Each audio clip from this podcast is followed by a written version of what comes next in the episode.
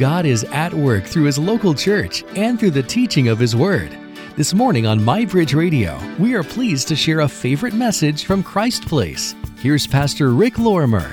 Now, it was roughly about 10 years ago, 10, 11 years ago, I was invited to join a small group of pastors to visit the persecuted church in Eastern Africa, Northeastern Africa. And uh, I found, first of all, I just was super honored. And then I got super excited because I thought this would be a really good. I've heard about the persecuted church. I don't know that I had really known very many believers who lived in a hostile environment to where their life could be taken any given day. And so I, I was looking forward to, I thought, I, I just knew I'd be a better pastor. If I could meet some other pastors that lived in that environment, I'd be a better pastor to meet believers who live in that environment. So I said yes. And as preparation for this trip to visit the persecuted church, uh, I, they gave me a Live Dead devotional. It was written by one of the founders of the Live Dead missionary movement, a missionary we support to this day. And the, the movement itself is all about sending teams of missionaries into hostile areas around the world where the gospel has yet to be preached. And many times they go there without a visa as a missionary. They go business as missions, or they find a way to get into that country. And uh, they, they put their lives on the line. So this whole journal is about living dead. In other words, we're dead to our old nature. We're, I'm reading this, this devotional, and it's about how we're crucified in Christ. And, and you know, we're, we're, we're, we're to be, our lives are to be spent for the gospel. And, and there's this ah, constant like ethos in this devotional that we're all called to go, but we're not all called to come home. So I'm on the airplane, and I'm just meditating on that. You know, that, I may say goodbye to my kids and my wife. I may not be coming home. And it, it started kind of stirring me a little bit of, okay, unsettlement, you know. And it wasn't long after we had landed, and we took a little puddle jumper, little plane, to northern Kenya near the border of Somalia. And shortly after we deplaned, all of a sudden there's a lot of commotion going on. And, and the leader of the group heard, herds us together and says, Hey, we gotta, we gotta pray, man, we gotta pray. Just two blocks from us. See, we were trying to get there under the radar of um, Al Shabaab. Um, they were active in the area we were going to. And just, just like minutes prior to us landing, they had gunned down, actually, I think actually, as we were landing, they had gunned down, machine gunned down a Somali evangelist and a Kenyan pastor uh, in an intersection. So here we are in this dirt airstrip, knowing that, man, at any moment we could be attacked. And we had to pray do we stay? Do we get back on our plane? So we chose to stay. And interesting enough, ironically enough, we went to a site where there was a Christian martyr uh, several hundred years ago that died for their their faith in that area of the world where persecution still happens. Uh, on that same trip, I was given the honor and the privilege to preach in a church, a small church, in a very hostile neighborhood where, while we we're worshiping and preaching on this little tin roof church that didn't have walls around it, it, it wasn't uncommon for us to be pelted with stones while we're worshiping or preaching. And I'll be honest with you, it was a very eye opening experience. As a matter of fact, when we landed in the U.S., uh, you've seen people kiss the soil, you know? There was a part of me that wanted to go down and just kiss. I mean, we, we take our freedom so for granted in this country. We really do. And, but, but it was more than that. I realized there are people out there that legitimately hate us because of who we identify with. There are people that don't just hate us in the sense that they're going to isolate us or reject us or even persecute us, but they'll go to great lengths to kill us. Why am I bringing this up to you? Because the text we're about to read is like Jesus' live dead devotional with his disciples. He's getting ready to leave this earth. And he wants them to understand the gravity of the moment. And what he's going to say to them is going to, it's going to jolt them. It's, it, it, in some ways, it's, it's extremely, um, it's, it, it's getting real, people. That's what's happening. And Jesus says, You guys got to understand what's ahead of you. So if you have your Bibles, go with me to John. Come on, John's Gospel. John's Gospel, chapter 15. We've been walking through this. We're going to take it back up at verse 18. Listen to Jesus' live dead devotional. Here we go. Illustrates the Christian's relationship with the world. Verse 18 If the world hates you, know that it has hated me before it hated you. If you were of the world, the world would love you as its own. But because you are not of the world, but I chose you out of the world, therefore the world hates you. Verse 20 Remember the word that I said to you a servant is not greater than his master. If they persecuted me, they will also persecute who? You. If they kept my word, they would also keep yours.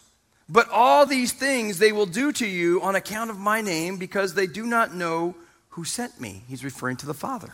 Verse 22 If I had not come and spoken to them, they would not have been guilty of sin, but now they have no excuse for their sin. Whoever hates me hates my Father also. Verse 24 If I had not done among them the works that no one else did, they would not be guilty of sin, but now they have seen and have hated both me and my Father.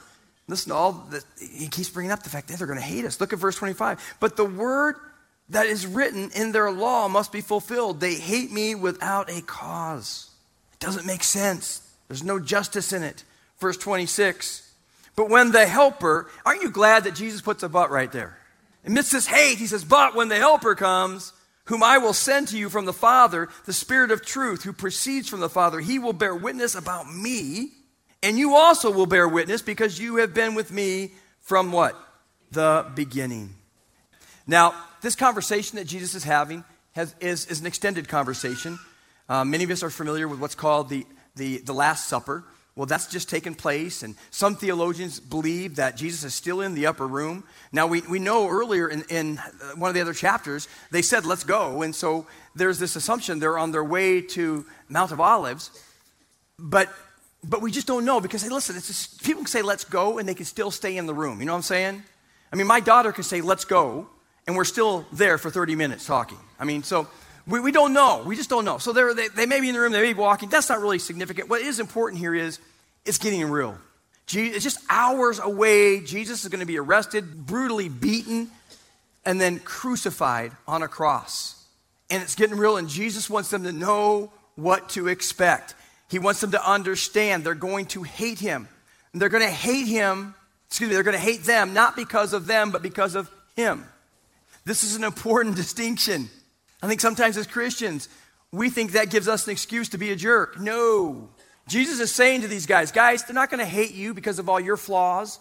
They're not going to hate you because of where you stand. They're going to hate you because you have relationship with me. It's like he's saying to Simon the Zealot, say, Simon, the world's not going to hate you because you killed Romans. The world's going to hate you because you love me.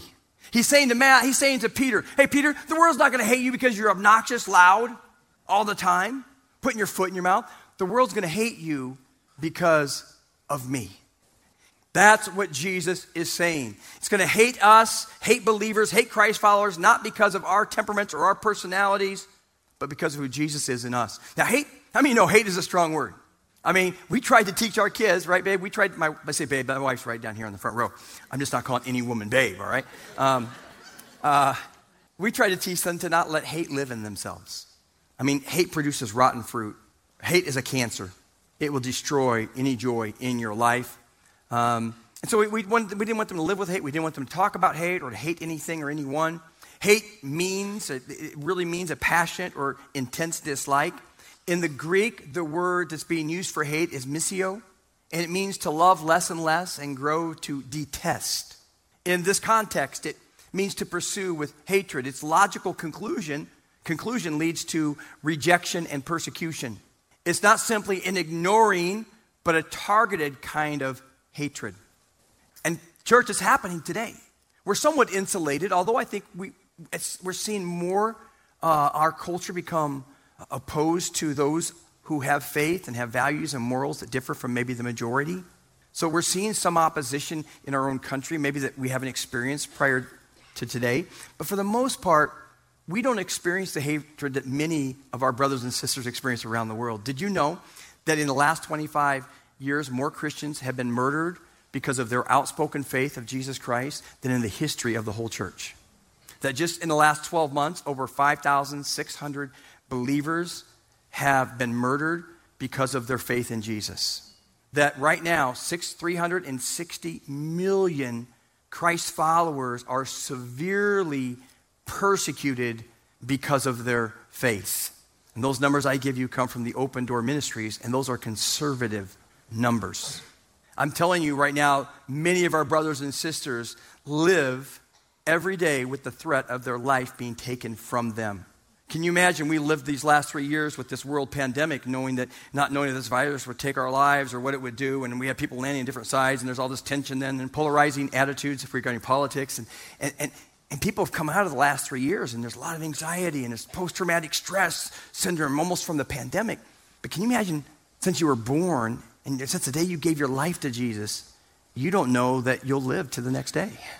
This is what believers live with constantly all around the world. The term world, by the way, that Jesus uses here is the word cosmos, and it's spelled with a K in the Greek, cosmos. And it's where we get the word cosmopolitan, or even the word cosmos in English, comes from this Greek word cosmos. And in this biblical context, it refers to the vast um, world system that exists independent of God, that's essentially opposed to Him. It includes people and groups of people who are alienated from Christ. So I think most of us could draw con- some, some conclusions why the world would hate Jesus. But I want to dive into a little bit and give you three quick observations as to why the world is so challenging to live in and why it does have this adverse, awkward relationship with Christ's followers. So, why is our relationship with the world so challenging? And I think there's some good theology here, and I would love for you to reflect on this, and I hope it will help you navigate the world itself. Here we go. Three observations. The first one's this the world is ruled by Satan. I mean, that, that's just kind of right there, right? I mean, if it's ruled by Satan, it doesn't, we know it's going to hate Jesus. In 1 John chapter 5, the same author of the Gospel of John says this to us. He says, We know that we are from God, and the whole world lies in the power of who? The evil one. Jesus actually calls Satan the ruler of this world in the chapter earlier in John's gospel, chapter 14, listen to what he says. Jesus is Jesus talking. I will no longer talk much with you, for the ruler of this world is coming. He has no claim on me. I remember when we taught on that passage and how our heart is that the world has no claim on you. See, as the ruler of this world, Satan will use anything he can get a hold of, even good stuff, if it can get you off script, if it can somehow get you from understanding your purpose in this life. See, as a ruler of this world, he's going to use, now catch this, you got to lean and listen to this. He's going to use ideas, morality, philosophies, psychology, desires, governments, political parties, culture, education, science, art, medicine, music, economic systems, entertainment, fashions, mass media. Uh, uh, he's going to use sports and agriculture and religions, and I could go on and go on. Now, none of those things are evil of themselves, but the devil would be a fool to not try to use them as the ruler of this world to somehow oppose God and hate you. That's what he wants to do. And that's why Jesus said in Matthew's gospel, chapter 16, verse 26, he says this For what profits a man or a woman if he gains the whole cosmos, the world, but he forfeits his own soul? What, what, what, profits you if you get this world system down and you find your identity from your politics or your sexuality or you find your identity in, in, in um, uh, your workplace or in how many Instagram followers you have? What profits a person? They gain that cosmos and they lose their own soul. Hmm. In the book of Ephesians, the Apostle Paul is trying to help the Christians in Ephesus understand because sometimes it feels like we're in this physical battle. I think every one of us would prefer to have a physical enemy or devil than a spiritual one. And so Paul's trying to tell the Ephesians hey, you're not battling a physical battle. You're in a spiritual war where you're warring against principalities and forces of darkness that are not of this world. It's the, it's the enemy, the ruler of this world. He says, Don't be deceived. Which kind of leads me to the second observation. Because the devil has an ally. See, he wants to appeal to our nature, our old nature. Here's number two the world has a fatal attraction. Listen to what John says in 1 John chapter 2. He says this Do not love this world nor the things it offers you. For when you love the world, you do not have the love of the Father in you.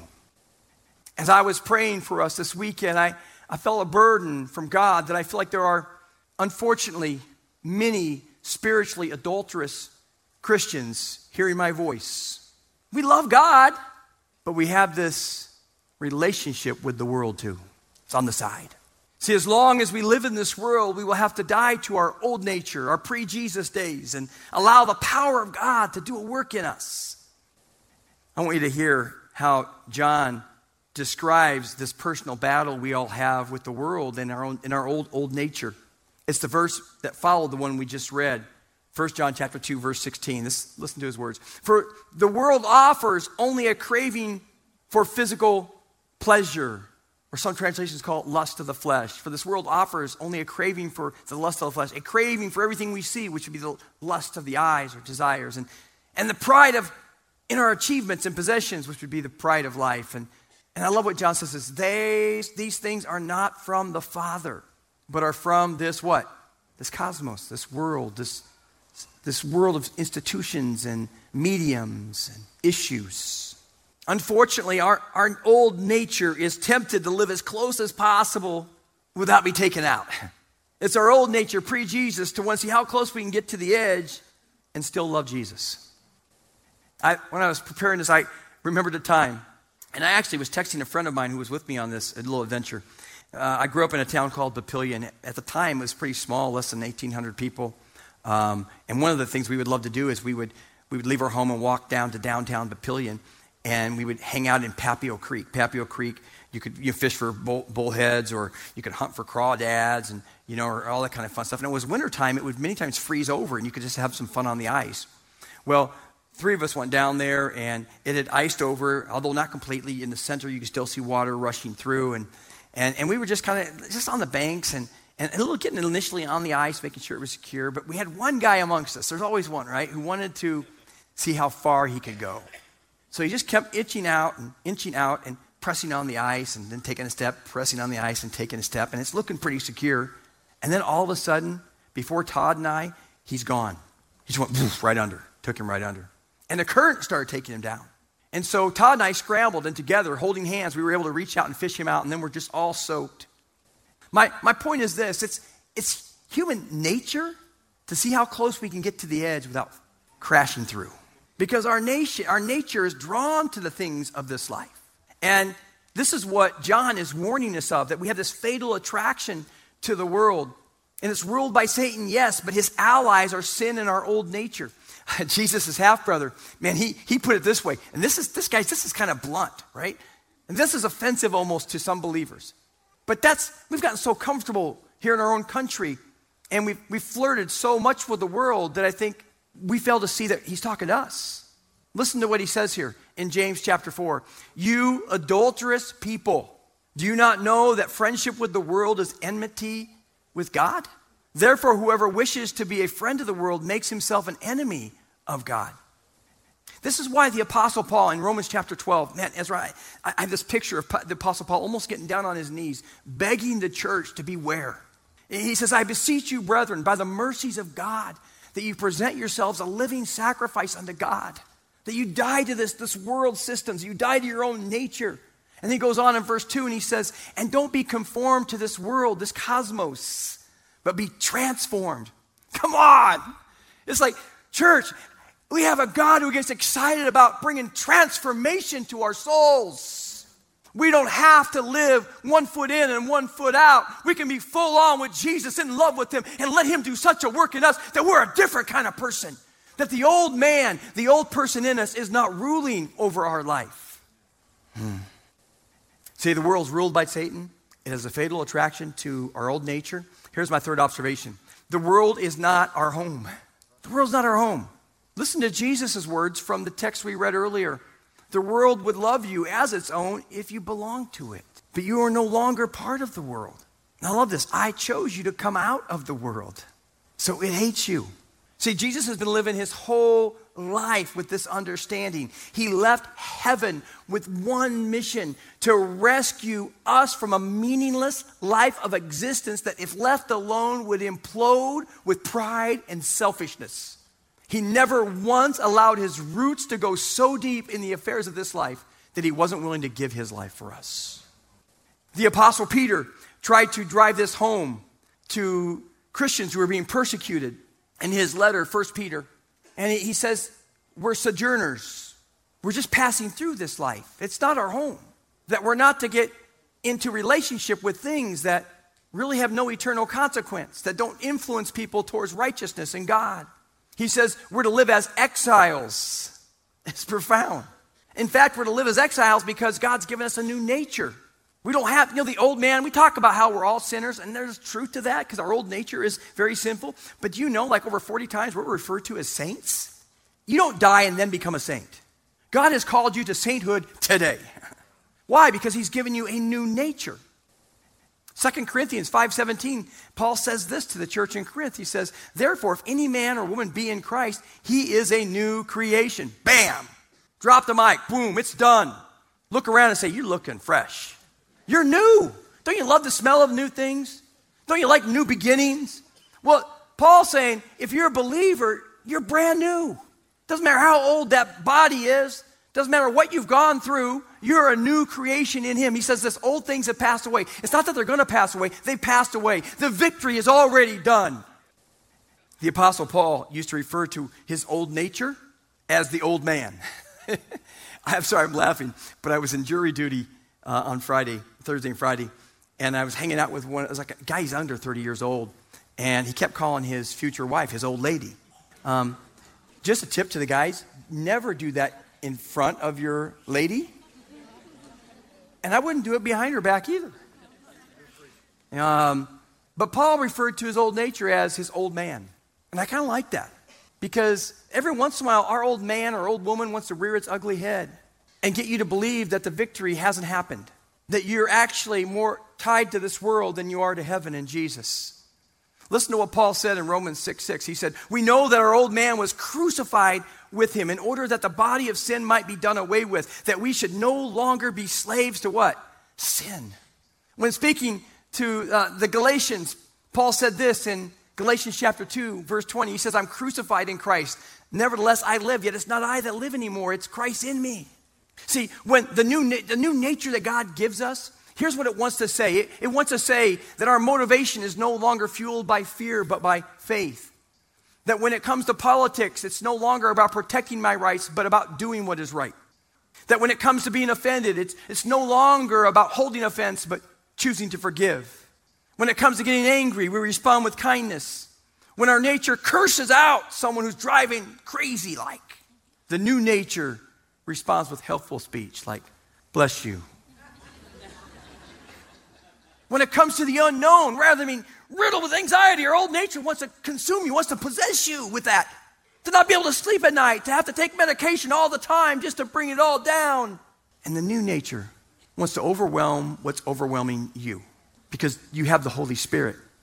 As a matter of fact, we have this beautiful, beautiful opportunity to live a new life in Jesus. I love how Paul puts this in Galatians chapter 6, verse 14. He says, But far be it from me to boast except in the cross of the Lord Jesus Christ by which the world has been what? Crucified to me, and I to the world. So we, we have this weird relationship with the world. We're in it, but it's no longer our home. But as I was preparing to close this message, I, I thought, you know, okay, those are great observations, but, but church, Jesus didn't stop there in that text. He went on to be crucified, but he didn't stay on the cross. Come on. He didn't stay in the grave. And so he tells the disciples ahead of time, he says this in verses 26 and 27 of John, where we read earlier in chapter 15. Look at this. He says, But when the Helper comes, whoo, I, I feel like I should just preach right there. When the Helper comes, do you know the Helper? He's the Holy Spirit. Do you understand the kind? He wants to be experienced in your life. He wants to have a relationship with you. He's a person. He lives in you. He says, when the helper comes, he will bear witness about me, and you also will bear witness. What's he saying? Well, to bear witness is great language. It means to expose what is true. And the Holy Spirit wants to expose the truth about Jesus to us, and we in turn expose the truth about who Jesus is to our world. That's the mission. And folks, this is the victory we have. See, some of us are living with defeat, but God's giving you a victory in a new nature. He wants you to walk out of here changed with a new perspective. The world needs you filled with the Holy Spirit, bearing witness of who God is and what He's done in your life. See, here's what I know, man. What Jesus did publicly, He didn't do it publicly so we would live timidly. How many of you know Jesus is better at saving than you are at sinning? Grace wins, and God wants you to have victory in your life. Your testimony matters. The Holy Spirit wants you to bear witness to others. I know some of us don't know how that, what that looks like, or we don't feel like we're good with words. The Holy Spirit is, and He'll help you. He'll help you. I, I love how Paul put it to the Corinthians in chapter 15 of 1 Corinthians. He said this, but thanks be to God.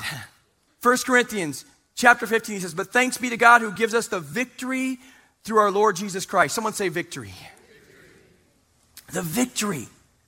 Paul goes on to say, Therefore, my beloved brothers and sisters, be steadfast, immovable, always abounding in the works of the Lord, knowing that in the Lord your labor is not in vain.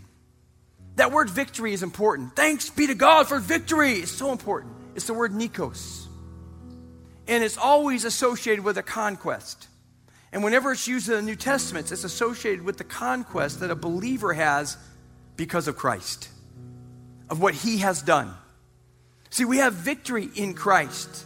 We have victory over sin and our old nature. Jesus conquered the powers of darkness. He, the, the world has no hold on us anymore. When Jesus says, It is finished, Jesus didn't say, I am finished on the cross. He said, It is. And it is the world and sin and the dominion of hell. It's finished. I've come to do what I was supposed to do. You're liberated. You have a life before you that you're to live with a sense of victory. And if you're not living that way right now, our prayer team will be down here earlier, and I want you to get prayer. I want you to leave here knowing that, that you, have a, you have this new nature as a believer. Now, I'm going to close with this story.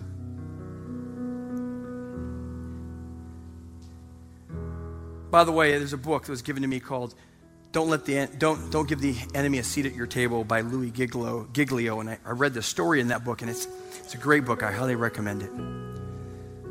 But he encouraged us. He said that word Nikos with victory. It's, and so he took a story from our own history as human beings. It took place during World War II. And so here's what I want you to do this, these last few minutes together. Picture the victory you own as you're standing on the beaches of Normandy on D Day plus one. D Day was June 6th, 1944.